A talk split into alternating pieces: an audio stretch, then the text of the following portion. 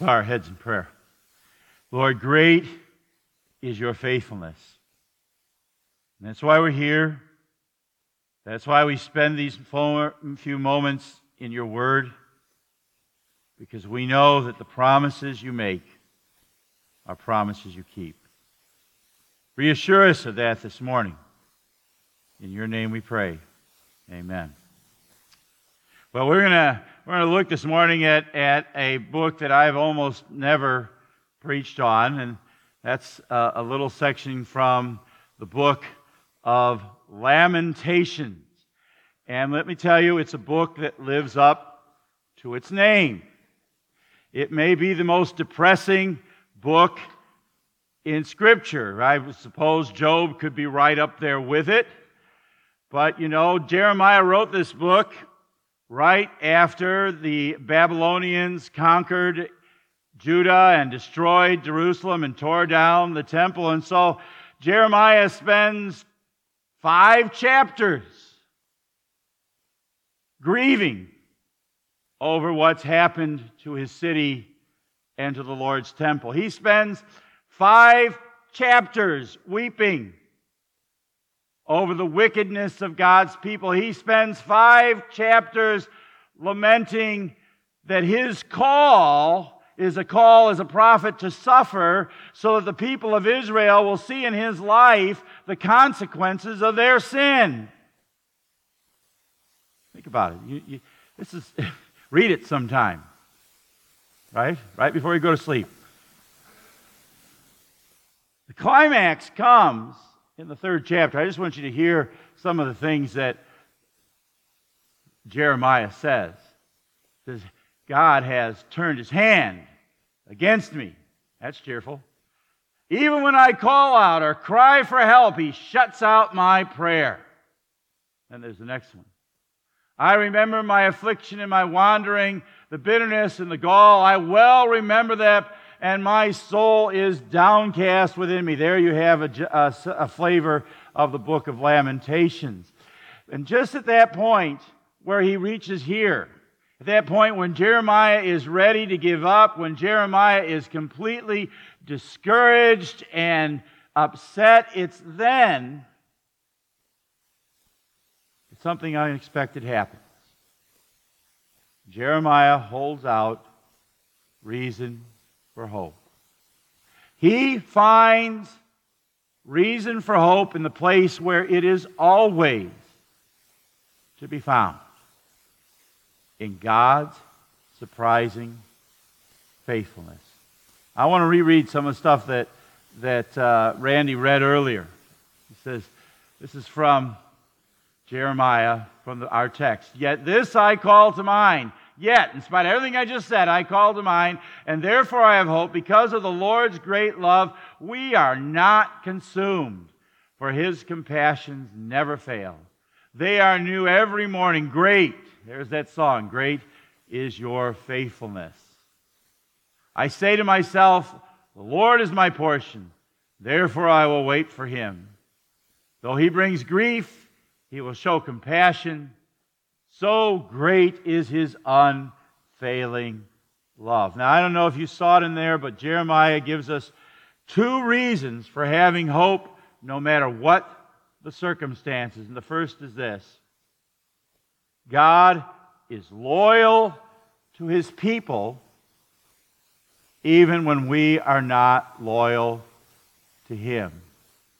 Now, the reason that's surprising is that that's not the way we operate.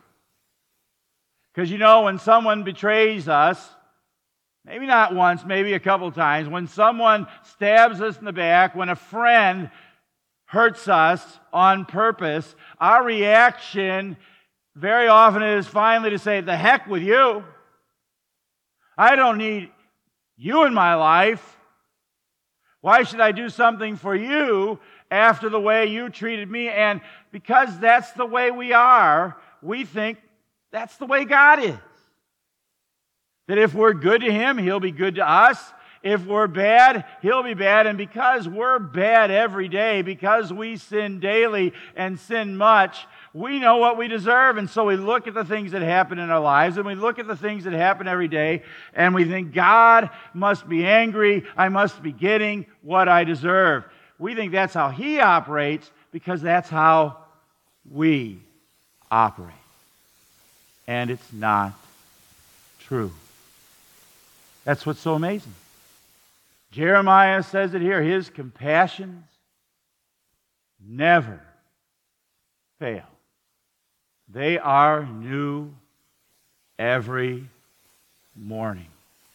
Now, the word for compassion here could be translated loyal love. God is loyal in his love for us.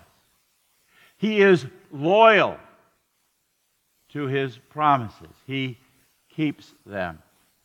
And he doesn't do it because we deserve that.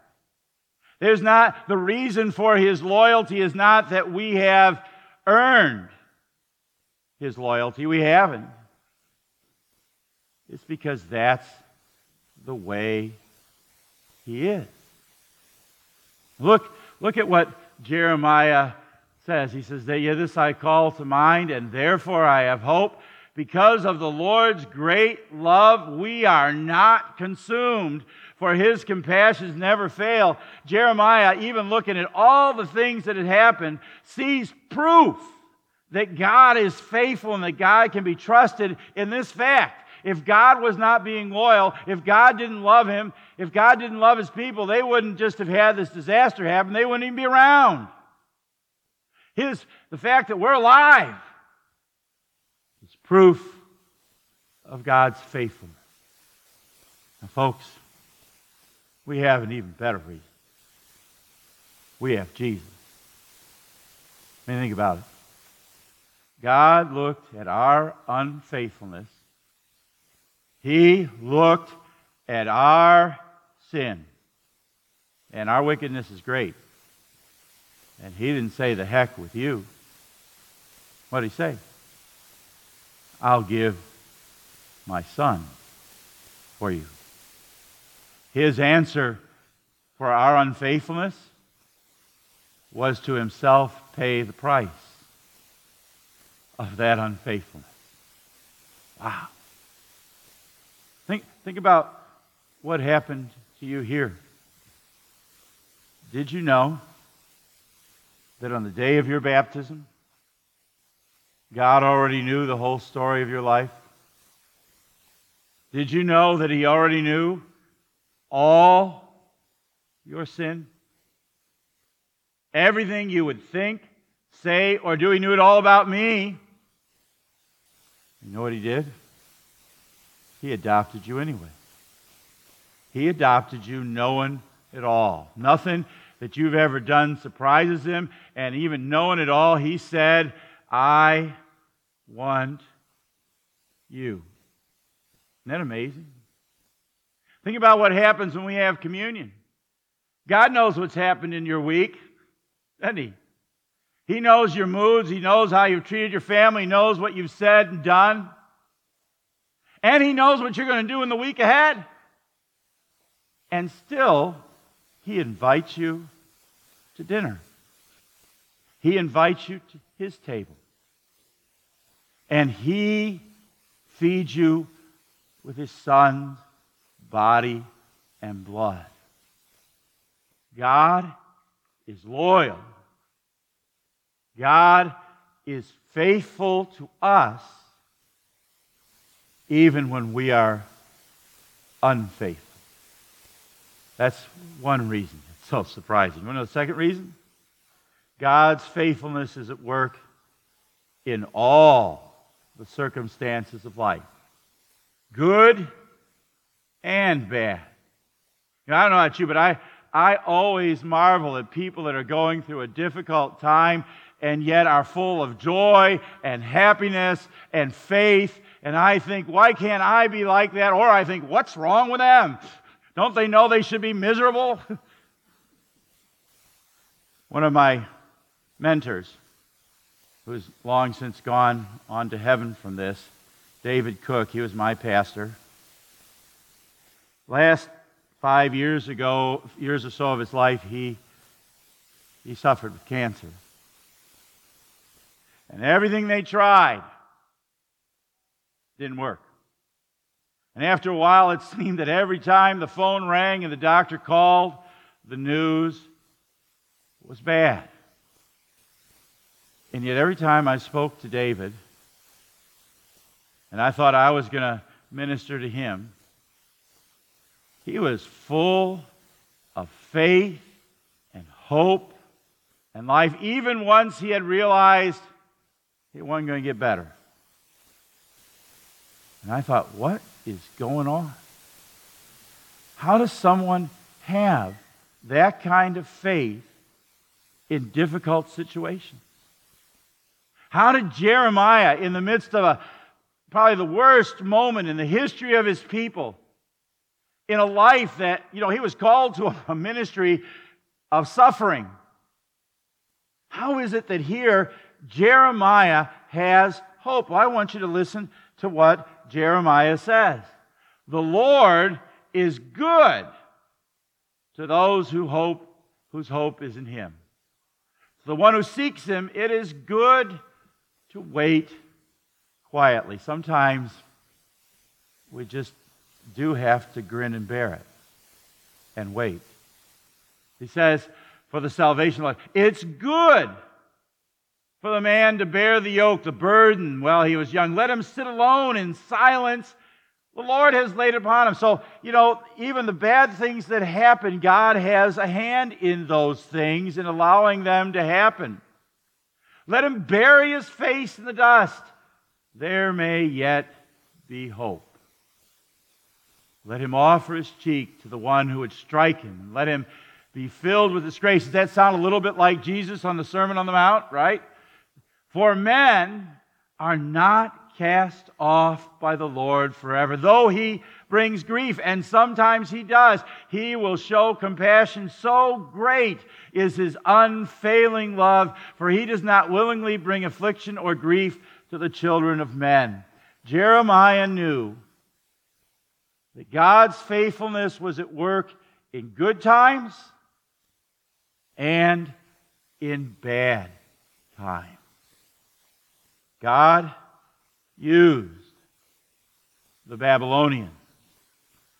He used the destruction of Jerusalem, the destruction of the temple, to bring his people back to him. He had their eternal good in mind. You want even better proof?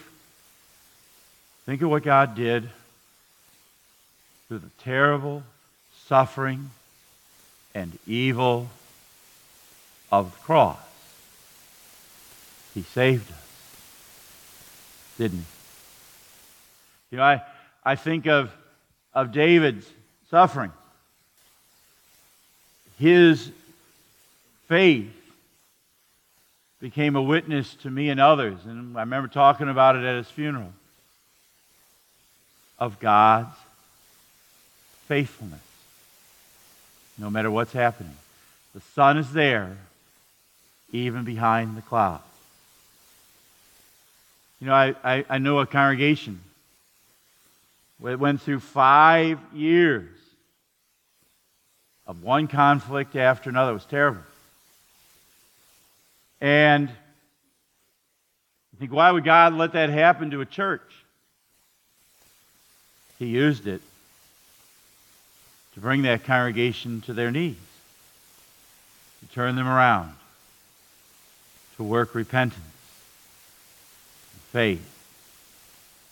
Think about what we've just been through. COVID. Terrible. I remember when everything shut down, I know everybody was worried, worried about jobs, worried about their retirement, worried about, I was worried about how would we keep things going here.